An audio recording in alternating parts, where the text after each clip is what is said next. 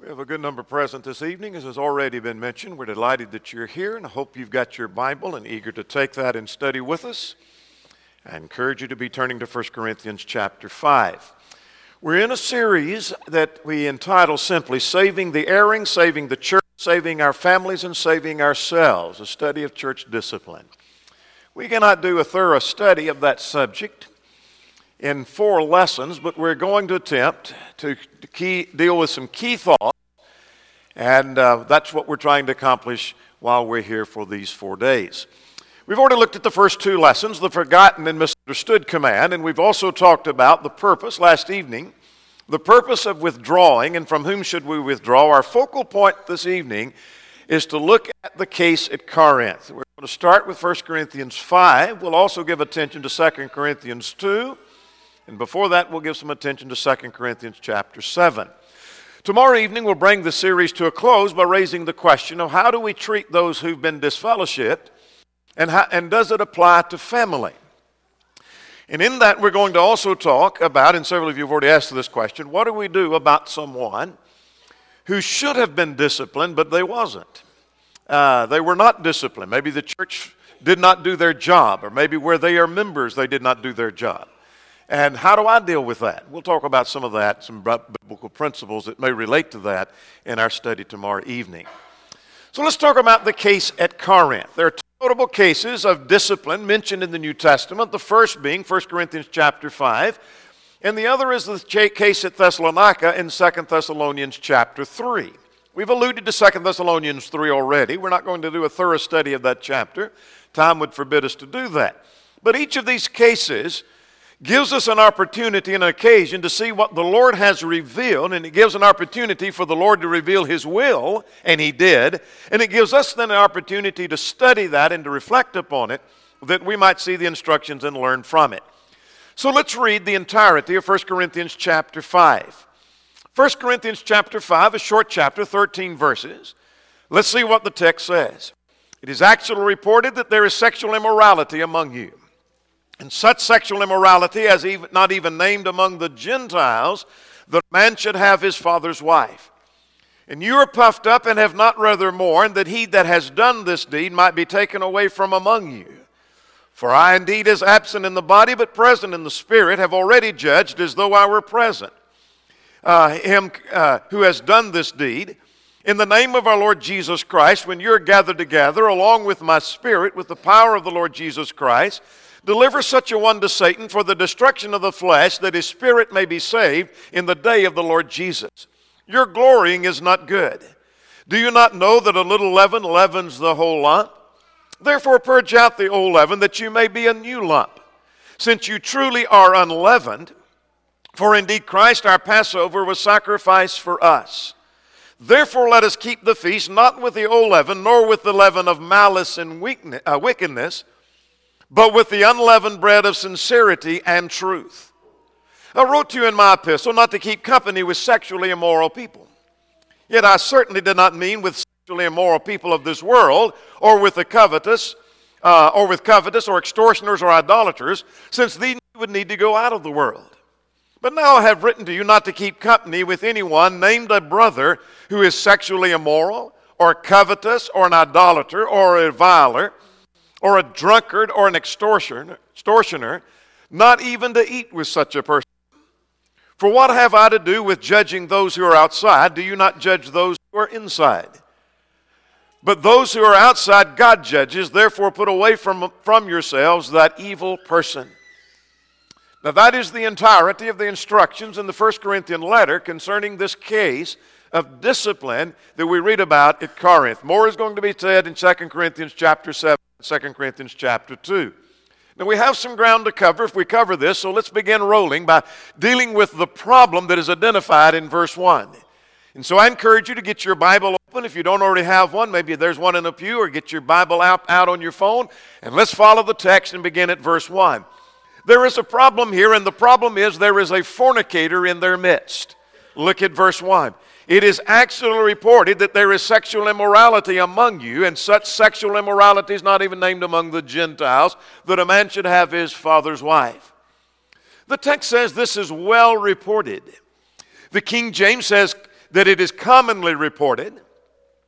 The uh, New King James American Standard would translate that actually reported. Strong says that that means completely or altogether, everywhere that is commonly or utterly reported. A.T. Robertson says it means literally or wholly or altogether. That is generally everywhere as it is possible here, he suggests. So the idea is that this report is generally known, this case is generally known, and it is an accurate report. There is a case of fornication in your midst, and everyone seems to know that it's going on. Now, what was the problem? Verse 1 says that a man would be committing fornication, that he would be guilty of sexual immorality, the New King James says. Vine says that's illicit sexual intercourse.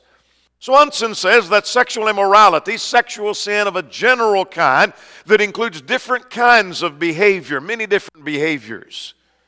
That is a broad term that would include premarital relationships, extramarital relationships, incest, homosexuality, and bestiality. It is a broader term than other terms. It might be used like the term adultery, those, those are used interchangeably at times. Now, the case was that a man had his father's wife. That seems unusual to us. His father, according to chapter 7, and I say, uh, assuming that chapter 7 and verse 12 is talking about the father, that there was one who suffered wrong. And that perhaps is his father. His father may still have been living, though we don't know that for sure. This would not have been his mother. It's not his father's wife the that it would have been his mother, but perhaps his father's second wife or a subsequent wife Perhaps she was much younger than the boy's mother or the man's mother, perhaps even closer to the younger man's age. Commenting upon why would this man marry a younger woman, James P. Miller used to say it's because perhaps he preferred the smell of perfume to liniment. I don't know if that's the case or not, but that may be the case. But he married perhaps a younger woman. His son now is taking her to be his wife. That is, he, he is committing sexual immorality with his father's wife, the text says. There is no evidence that she was a member of the church because nothing is said in this context about dealing with her, that she is not being disciplined and that she should be disciplined. No evidence that she's a Christian. But notice again, verse 1, we're still describing the problem. This was a problem that was not even heard among the Gentiles. That doesn't mean it didn't happen or it didn't exist. It did happen among the Gentiles. But they did not tolerate that. Ketcherside said in the Clean Church, and by the way, that's old Your Side for those of you old enough to remember that name. That's old Your Side back before he became the loose and liberal man that he became later in his life. But he said in this good book called A Clean Church, it would create a thought in the minds of the people of the world that the state or the standard of morals was lower in the church than among the idolatrous heathen. He well said that. How true. This was not even heard among the Gentiles. So we have a problem at Corinth. Now, here, secondly, I want us to consider the failure identified in verse 2. Verse 2 said the failure was they had not dealt with the problem properly. They had not dealt with the fornicator properly. So let's see what the text says. Beginning at verse 2, he said, Are you not puffed up and have not rather mourned? These brethren are puffed up. In other words, they're filled with pride, not because of the fornication or their toleration thereof. I don't think so. But I want to suggest to you that's possible. It's very possible. It could be that someone is a prominent member, or perhaps they have money, or they're influential. And though they're living in adultery, though they're committing sin, we are glad they are part of us because of who they the influence they bring or the prestige they bring. So maybe they were puffed up because this fornicator was there. Or it could be they're boasting that they're tolerant. Some churches would do that even in our own day. That while other churches wouldn't accept him, we would accept him. And they're kind of prideful of the fact we accept members that no one else would accept. Maybe that was the case, but I rather think it was in spite of the true condition of the church. They're filled with pride, even though there's a problem of fornication in their midst. Now, why would they be filled with pride? Perhaps spiritual gifts had something to do with that. We see evidence in chapter 1 concerning their spiritual gifts. Chapter 4 talks about them being puffed up one against the other. I see more evidence in chapter 12 that one who thought he had a gift that others didn't have, that that made them feel, be filled with pride concerning that. Maybe that's what the pride was all about. Perhaps it had to do with some other things in the church they thought to be great. They're filled with pride in spite of the problem they have of a fornicator in their midst. The text says it, verse 2 they have not rather mourned. They should have mourned and had sorrow for the sin. The word for mourning here means to grieve, to mourn, and to well. And what it's describing is a grief that is a motive that should have driven the church to act upon the sin and deal with the problem of sin to bring him back. Again, I quote from a clean church. It said, In view of this, we can well recognize that there are many congregations today which blatantly boast of their accomplishments but which would be more in character if they put on sackcloth and ashes of deep grief at the sins which they are tolerated. I say amen to that. There are churches all over this country that are supposed to be non institutional conservative churches of Christ that are tolerating sin after sin after sin, and they boast of their accomplishments when they ought to put on sackcloth and ashes and be repenting for the things they tolerate. This church was such a church at Corinth. But I want you to notice at verse 2 the problem was they have not taken him away. The mourning and the sorrow should have led to the action of taking him away. That means to withdraw from him. Now, how that's to be done and what's to be done, the details of that are given in the section that we're turning to now. And so I see the problem, I see the failure. Thirdly, let's look at the instruction, and that takes us from verse 3 to the end of the chapter. And then we have more to say beyond that as we go to chapter 2 and chapter 7 of 2 Corinthians. What instructions are given here? Well, the instruction was to put away that fornicator from among you. Let's see what the instructions included. Let's start at verse 3. Paul simply states that there was no question about what should be done. This was not a case that Paul said, Do you know what we need to do? We need to sit down and deliberate. Maybe I should meet with your elders. Maybe we need to have a conference. Let's sit down and kind of think this thing through. What should we do? How do we handle this? He said, It's already been decided what should be done. Look at verse 3. He said, For I indeed, as absent in the body, but present in the spirit, have already judged as though I were present concerning him that has done this deed. I've already concluded what is obvious. The conclusion about what should be done was decided as if he were present in the church there then.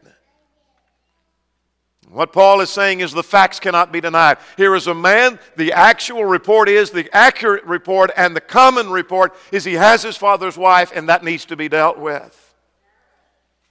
And isn't it interesting that at verse 4 he said, In the name of the Lord Jesus, when you're gathered together?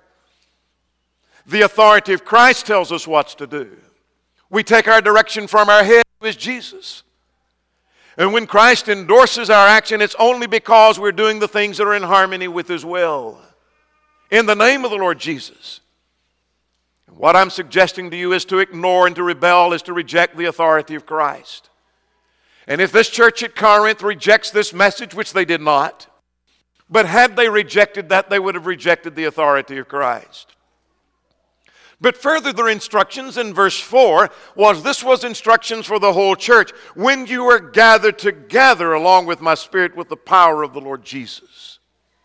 Here is something that was the action not only on the part of the elders, nor only on a small part of the church, but when you're gathered together, this was action for the whole church, something that took place in the assembly, as we mentioned last evening, when you're gathered together.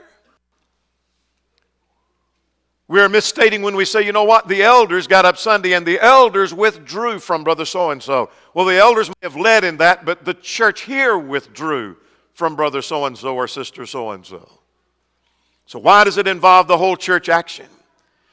It is, as we mentioned last evening, so that the rest may fear, as we saw in Acts chapter 5 and verse 11, or 1 Timothy 5 and 19 and 20. The whole church is involved so that all can make efforts to restore. See, when Brother so so goes astray, not only are the elders to make a plea to him, to restore him, every one of us who are Christians are to make a plea for their restoration. And furthermore, the purpose would involve so that all may know whom they may not have company with, whom they may not socialize with. They may not be well aware that Brother so and so has gone so far into his sin, and now when the announcement is made, we are withdrawing from Brother X because of his sin. Now I know the one I'm not to continue to have social relationship with. Now let's turn to verses 5 to 8. Are you seeing how the, the instructions are developing? Paul's saying it's obvious what ought to be done. The authority of Christ tells us what ought to be done. The whole church needs to be involved in the matter. Now, the purpose for putting him away is as follows. He has, mentions two things. First, the saving of the erring. Look at verse 5. Deliver such a one to Satan for the destruction of the flesh, that his spirit may be saved in the day of the Lord Jesus. You deliver him to Satan. That alludes to the fact that there are two realms there's the kingdom of God and the kingdom of Satan. And this act of taking disciplinary action upon him is identifying the realm in which the person has chosen to live. Not what we chose for them, they made that choice for themselves. So you deliver him unto Satan. That's the realm in which he has chosen to live, living a life in service unto Satan. Let them live that life and face the consequence, but let them not be identified with God's people at the same time. Deliver such a one to Satan for the destruction of the flesh. What does that mean? That the desires of the flesh might be destroyed, that the sin might cease Deliver him to Satan for that purpose. That would be parallel with what we saw last evening in 1 Timothy chapter 1, that his spirit might be saved in the day of the Lord Jesus. So, Paul, what are you telling us? You're telling us that, that this is by the authority of Christ. I got that, and the whole church is to be involved. What are we trying to accomplish? You're trying to save his soul and cause him to cease his sin. That's what you're trying to do. That's what this is all about. But then, secondly, beginning at verse 6 through verse 8, is maintaining the purity of the church. Now, notice that to ignore that is to leave a leavening influence. Look at verse 6. Your glorying is not good. Do you not know that a little leaven leavened the whole lump? What this text is telling us is dough with a small amount of leaven results in the whole lump being leavened. And thus their glorying, their puffed up of verse 2 is not good. This whole idea of you being puffed up in spite of the condition, it's not good. Your glorying is not good at all. You don't need to be glorying at all because you're leaving an leavening influence within the church. Willis said in his comments on this point in this text, not infrequently does a group become so concerned about one issue that they measure faithfulness solely on the basis of that one issue. Faithfulness to such, uh, to such persons is not measured by the kind of life one is living, but by where a person stands on that particular issue. How true. Maybe that's what was going on at Corinth. Anytime a group tolerates an evil, its moral standards are lowered, and that was happening here in the church at Corinth. And so, furthermore, look at verse 7. The text says, Here's what you do. Therefore, purge out the old leaven that you may be a new lump. This is part of the instructions. It's alluding to Exodus 12. At the feast of the Passover, they were to put all leaven from their house for seven days, you remember. So, likewise, in parallel to that, the sin and the sinner, the leavening influence, was to be removed lest it corrupt the whole lump, the whole church. Therefore, purge out the old leaven. Since, notice, notice verse 7, since you are unleavened. What does that mean? Since they made the claim in the profession of purity you claim to be the people of God. You make the claim of purity. You claim to be unleavened. And since you make that claim, then you purge out that leaven. Purge out that sin that is among you. For Christ, our Passover, is sacrificed for us. You said, I'm getting lost. What, what's that got to do with this? I know Christ was sacrificed, but what's that got to do with this? In Exodus 12, take note of this. The leaven was removed prior to the sacrifice. Christ has already been sacrificed, so the point is you're running late in getting the leaven out. You're running behind on that. The sacrifice has already been made. You need to get that leaven out now. And don't wait any longer. Purge out that old leaven. Maintain the purity of the church. Now look at verse 8. Therefore, let us keep the feast with not with the old leaven nor with the leaven of malice and wickedness, but with the unleavened bread of sincerity and truth. What on earth is that about? Well, he said you keep the feast not without compromise, is the idea. Not with the malice, not with the leaven of malice and wickedness, but with sincerity and truth. Let's get an idea of what that may be about. I think take the word malice to refer more to the attitude and wickedness to the deed. Thayer says that malice, translated malice, means wickedness, depravity, wickedness that is not ashamed to break the laws. Describes an attitude, doesn't it? A wickedness, an attitude that says, I'm not afraid, I'm not ashamed, I'm not bothered at all to break the laws of God. That leads to this wickedness, which refers to a state of being wicked or evil as opposed to God and divine truth. Let us not attempt to serve God with this attitude that I'm not afraid to violate God's laws, and then I do violate God's laws, like they were doing at Corinth, but do it with sincerity and truth. Again, an attitude and a deed. Strong says that this word for sincerity means judged by sunlight and tested as genuine. Therefore, it has to do with being genuine and sincere before God. And the idea of truth is the Greek idea is of truth. Uh, it, the idea is truth uh, out in the open, so nothing there is to hide. So live your life in sincerity before God and live in such a way you have nothing to hide before God. Let there be no compromise at all. But then notice verses 9 through 11. Part of the instruction of dealing with him was not to keep company with him. Now look at verses 9 and 10. He said, I wrote to you in my epistle, that is a previous epistle to this one, not to keep company with sexually immoral people. He'd said that in a previous letter not to do that, but that did not mean that, they, that he was saying, don't associate with those of the world who may be fornicators. For he said, if that's the case, you would need to go completely out of the world. I want to tell you that's a sad commentary on society. Paul is saying, if I'm telling you that, it, that if I was saying you associate it all with people who are sexually immoral, you just have to go out of the world because you're just not going to find a world where there's no sexually immoral people. It's a sad commentary. But now look at verse 11. He said, Do not company with a brother that is in sin have no company with him. And then some sins are enumerated in verse 11b that we talked about last evening. Those are representative of all sins. There's some things that are not mentioned there. You say, well, this is an exhaustive list, and if that sin is not there, we can't withdraw from. Do you see a liar mentioned there? Could we withdraw from someone who's lying? What about a murderer? Could we withdraw from a murderer? It's not mentioned there. So that list is representative of all sins. But the text says, and we're going to say more about that in a moment, not even to eat with him. I'm just listing the instructions. We'll explain them a little more later. But now let's get verses 12 and 13. We're trying to get the gist of the instructions found in 1 Corinthians chapter 5. He said, Judge those within the church. Now look at verse 12. He said, We can and we must judge those within. For what have I to do with judging those who are outside? Do you not judge those that are on the inside? In other words, God judges those on the outside, and we are told to judge those on the inside. Then the conclusion is look at verse 13 put away that wicked person. He's borrowing language from Deuteronomy 24 and then verse 7. Perhaps some parallel expressions could be found in the context like take him away from among you, or deliver such a one to Satan, or purge out the old of it, or do not keep company with him, or not even to eat with him. That is, you're to put him away and not even eat with him. We'll say more about that in this next section.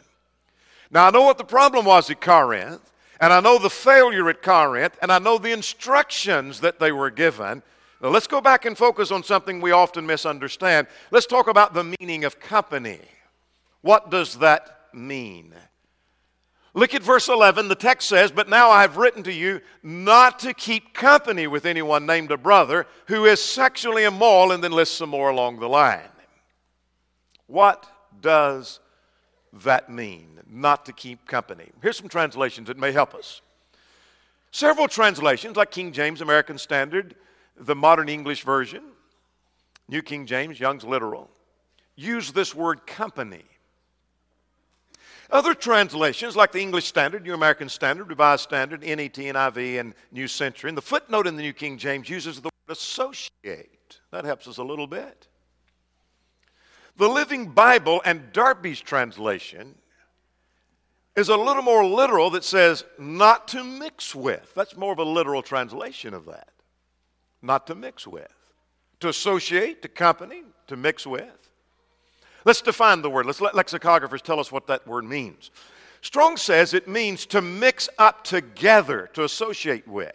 Literally, it means to mix up together with. It's a description of socializing. Thayer says it means to mix up together. So when we're socializing, we're mixing, mixing and mingling, and we're mixing together. Furthermore, Vincent, M.R. Vincent, said the word is a compound word uh, with the word together and up and down among and to mingle. So you mingle up and down among together. Therefore, not only a habitual intercourse. So it talks about a close relationship we have where we're mingling with people, is the idea. Lenski, as a commentator, said it means to mix yourselves up with. Vine goes on to say that it means to mix up with signifies to have or keep company with, to mix and to mingle with others as we socialize with them. Now, I want to suggest to you, as Will has suggested, that church discipline, listen to this carefully. It's not true because he said it, he captured the thought of the text. The church discipline is social ostracism. Therefore, it is effective or ineffective in direct proportion to how well the members personally disassociate themselves from the center. I say amen to that. That what's going on at Corinth, he said, You are not to keep company with him, do not associate with him. This is designed to bring him to repentance. Second Thessalonians says the same thing, that he might be ashamed.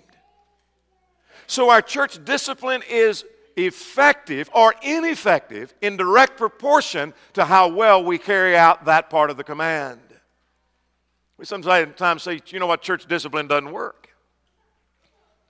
And one of the reasons it doesn't work is a sizable group of the people are continuing to socialize with those with whom we have withdrawn ourselves. And then we scratch our heads and wonder, why isn't it working? Because we're not practicing what the Lord said. Let's talk about this expression, not even to eat. This is not referring to the Lord's Supper as some have supposed.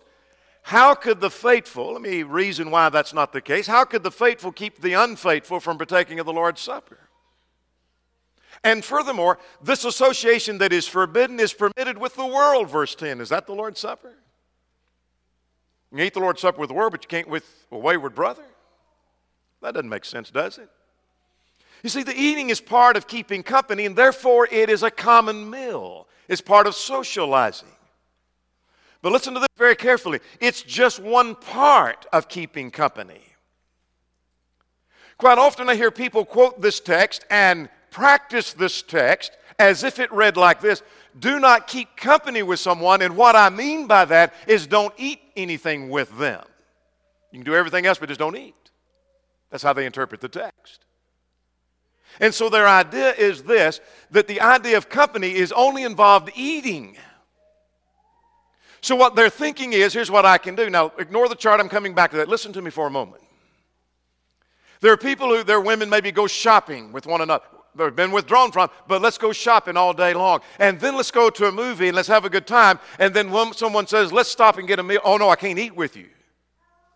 If we did, you have to eat at that table and I eat another. I can't eat with you because you've been disciplined. But we socialize all day long.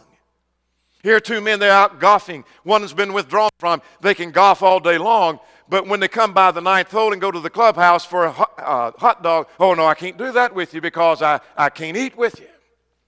That's not what the text is saying. That's not what the text is saying.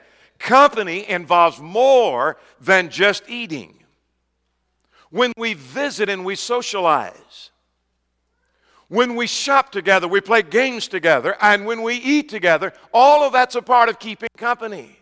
Eating is just one specific of that. So I might not be eating with them, but I might be socializing with them. Now, what does he specify eating? I think he's perhaps alluding to a principle that we find in Galatians chapter 2.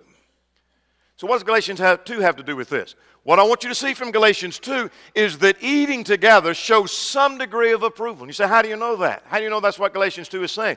Do you remember the case of Peter when he acted as a hypocrite and would not eat with the Gentiles? What was his point? Because of some brethren who come from James, he didn't want to leave the impression he gave his approval to the Gentiles. He knew eating with them gave some degree of approval. You say, well, Peter was wrong. Yeah, he was wrong. But it's the principle that eating with them shows some degree of approval. That's the principle of Galatians 2. To get this point, eating is just one specific of keeping company with others. Now let's go further. Finally, let's talk about the reaction to the instructions. If you haven't done a thorough study of this case at Corinth, or maybe a thorough study of Second Corinthians, you may be wondering, I wonder how the church received that instruction. Did they ever make a change? Did they ever deal with him? Do we have any indication? Let's go to Second Corinthians chapter 7 now. The church at Corinth changed and they took action. The church at Corinth changed and they took action.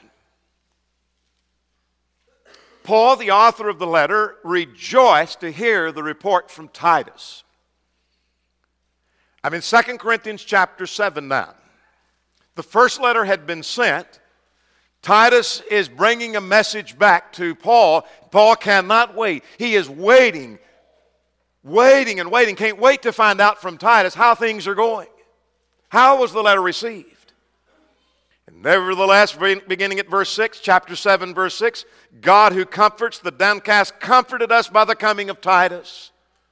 Oh, we were anxious to find out how that first letter was received, and we were so comforted when Titus came, not only by his coming, but also by consolation with which he comforted, uh, was comforted in you. When he told us of your earnest desire, your mourning, your zeal for me, so I rejoiced even more. Now, you read verse 7 and see if you get the impression that Titus came back saying, you know what, that letter didn't go too well. It went over like a lead balloon. I will tell you, they didn't like it. They rejected it. They said they don't want to ever hear from Paul again. Is that the reaction? Or did they embrace the letter and make a change? Read verse 7 again. The report was not only by his coming, but also by the consolation with which he was comforted in you when he told us of your earnest desire and your mourning and your zeal for me The letter went quite well. The first letter was a hard, severe letter, according to chapter 10 and verse 10. And Titus reports that that letter was received well. They took it well. So the first Corinthian letter produced repentance, beginning at verse 8 now. For if I made you sorry with my letter, I do not regret it, though I did regret, for I perceive that the same epistle made you sorrow, though only for a while. That letter produced repentance. Yes, it caused sorrow, but that sorrow led to repentance, and that repentance led to some change that we read about at verse 11. We don't have time to explore all the details of verse 11, but he said, what, what diligence it produced in you, what clearing of yourselves, what indignation, what fear, what vehement desire, what zeal, what vindication. Well, great results came from that letter. So we were glad to hear the report that came from Titus. Now, don't miss the point. I'm trying to drive it from 2 Corinthians chapter 7. The church at Corinth took heed to the letter, they changed, and they took action. Now, let's go to chapter 2 now. 2 Corinthians. The disciplined fornicator repented. The withdrawing of this brother, this fornicator, caused him to come to repentance. 2 Corinthians chapter 2. So we raised the question Does 2 Corinthians 2 refer to the fornicator at Corinth in 1 Corinthians 5? Does it? Most who study the text think that it is, but there is an argument made that it does not, and it's based upon an assumption of a visit and a letter between 1st and 2nd Corinthians. Tertullian argued that it was someone other than, he was one of the church fathers, so called. He argued that it was someone other than this fornicator. It's based upon, that argument is based upon 2 Corinthians 2 and in verse 4 that he said, For out of much affliction and anguish of heart I wrote to you with many tears. And in my mind, as I read 1 Corinthians, that would seem to fit 1 Corinthians in my book. Tertullian and others say that doesn't fit 1 Corinthians. Lenski said this. He said they failed, speaking of those who make that argument, they failed to find the tears about which Paul speaks. They catalog the passages where Paul may have and where he could have had shed tears when he was dictating 1 Corinthians, the view that the whole letter must be dripping with tears, that all the emotions of the writer must lie revealed on the surface, in fact, that his tears ought to be mentioned in the proper places where he had shed them is unwarranted. I say amen to that. What he's arguing is that those who say, well, he should have shown tears here, if this was what he's talking about, we should see some emotion on the surface. That's unwarranted. Who says it has to be there on the surface? The tears are mentioned in chapter 2 and in verse 4. H.A.W. Myers said, There is no sufficient ground in the passage for the assumption of an intermediate letter, or that there is here meant not the unchaste person, but a slanderer rebuked by Paul in this intermediate letter. That's all based on an assumption. One more quote from Lenski. He said, We're now ready for the word regarding the question as to whether Paul speaks concerning the case of incest that is known in 1 Corinthians 5. Every detail of our paragraph, verses 5 through 11, not only corresponds with that case, but cannot be understood if that case is not referred to. 2 Corinthians 2 does not speak about the case mentioned in 1 Corinthians 5. We must invent a duplicate case, save only that the case uh, that not be a case of incest, which would otherwise have the same characteristics. The characteristics do that. The critics do that. They disregard 1 Corinthians 5 and set up a hypothetical case that fits 2 Corinthians 2 plus chapter 7, verse 12. The result has been confusing. Paul himself has made it impossible to substitute a hypothetical case. He does this in the simplest way of writing in such a manner that unless one is acquainted with the actual case, 1 Corinthians 5, one cannot understand a number of the expressions which he employs in verses 5 through 11. 1 Corinthians 5 is so completely the key to 2 Corinthians 2 that when the key is disregarded, the door remains locked. I say, Amen. Now, what evidence would I cite? This is talking about the fornicator. Well, this is a response. Whatever he's talking about was their response to the first letter. There is no evidence of another letter in between these two or a visit between these two. And notice in verse 6, 2 Corinthians 2 and in verse 6, this punishment was inflicted by the majority. Do you remember in chapter 5 he said, when you're gathered together, the whole church was to be involved.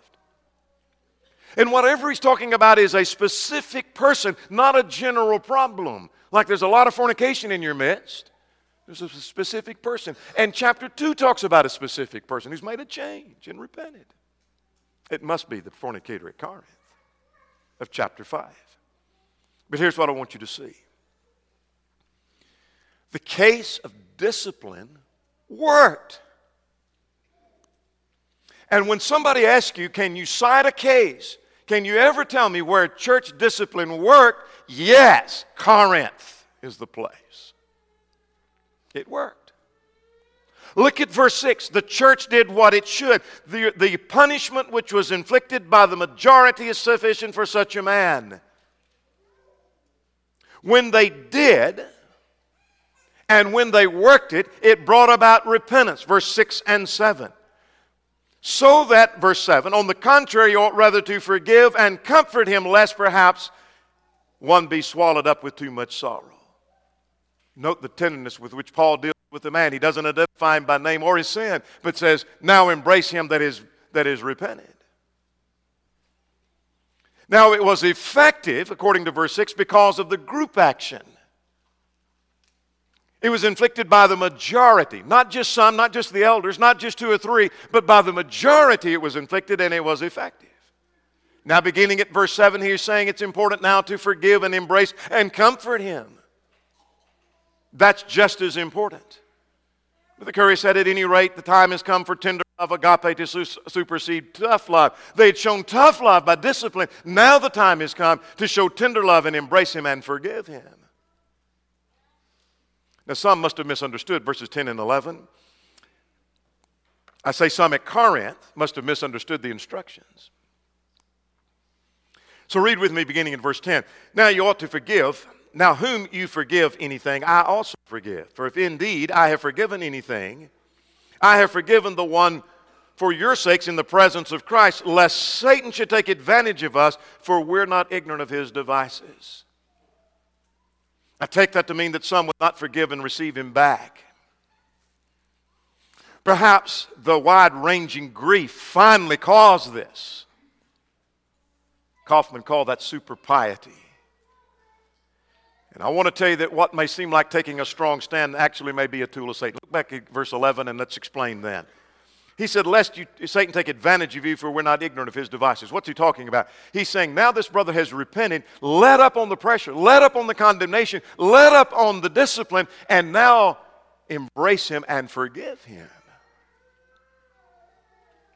Embrace him and forgive him.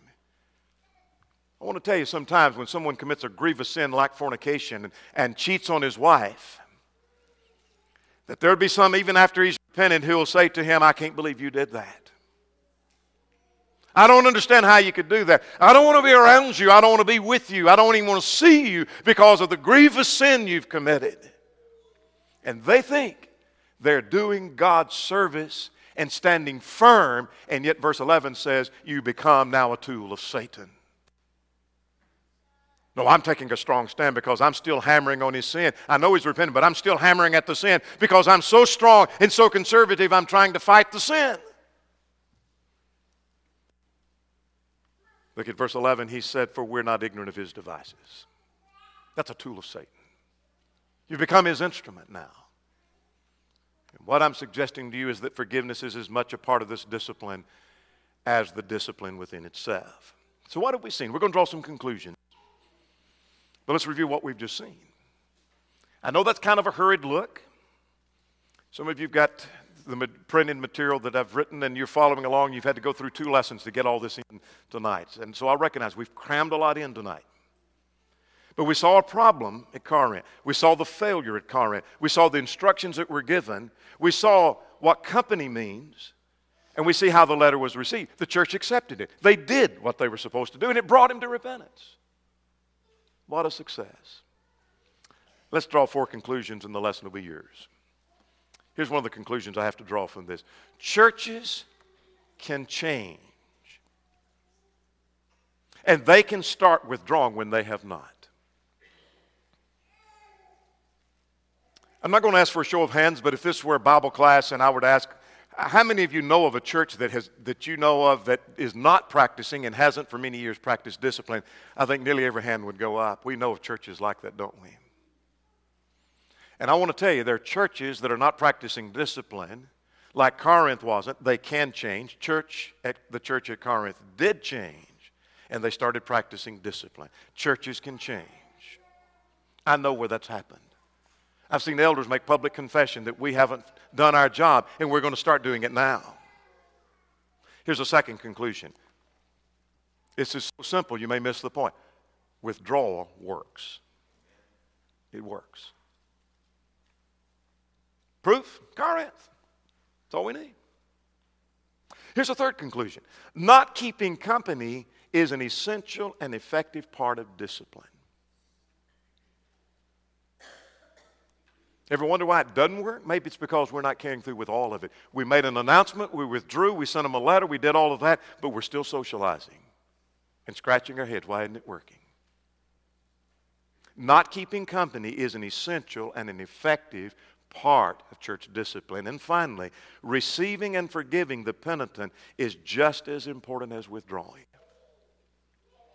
We rebuke,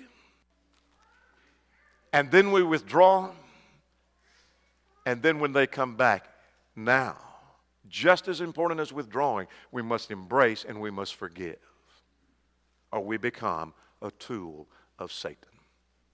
There may be one or more present this evening who's not a Christian, who's not a child of God. Would you come this evening believing that Jesus is the Christ, the Son of the living God? Would you repent of your sins, acknowledge your faith, and be buried in the waters of baptism for the remission of sins? If you're subject in any way, would you come while together we stand and while we sing?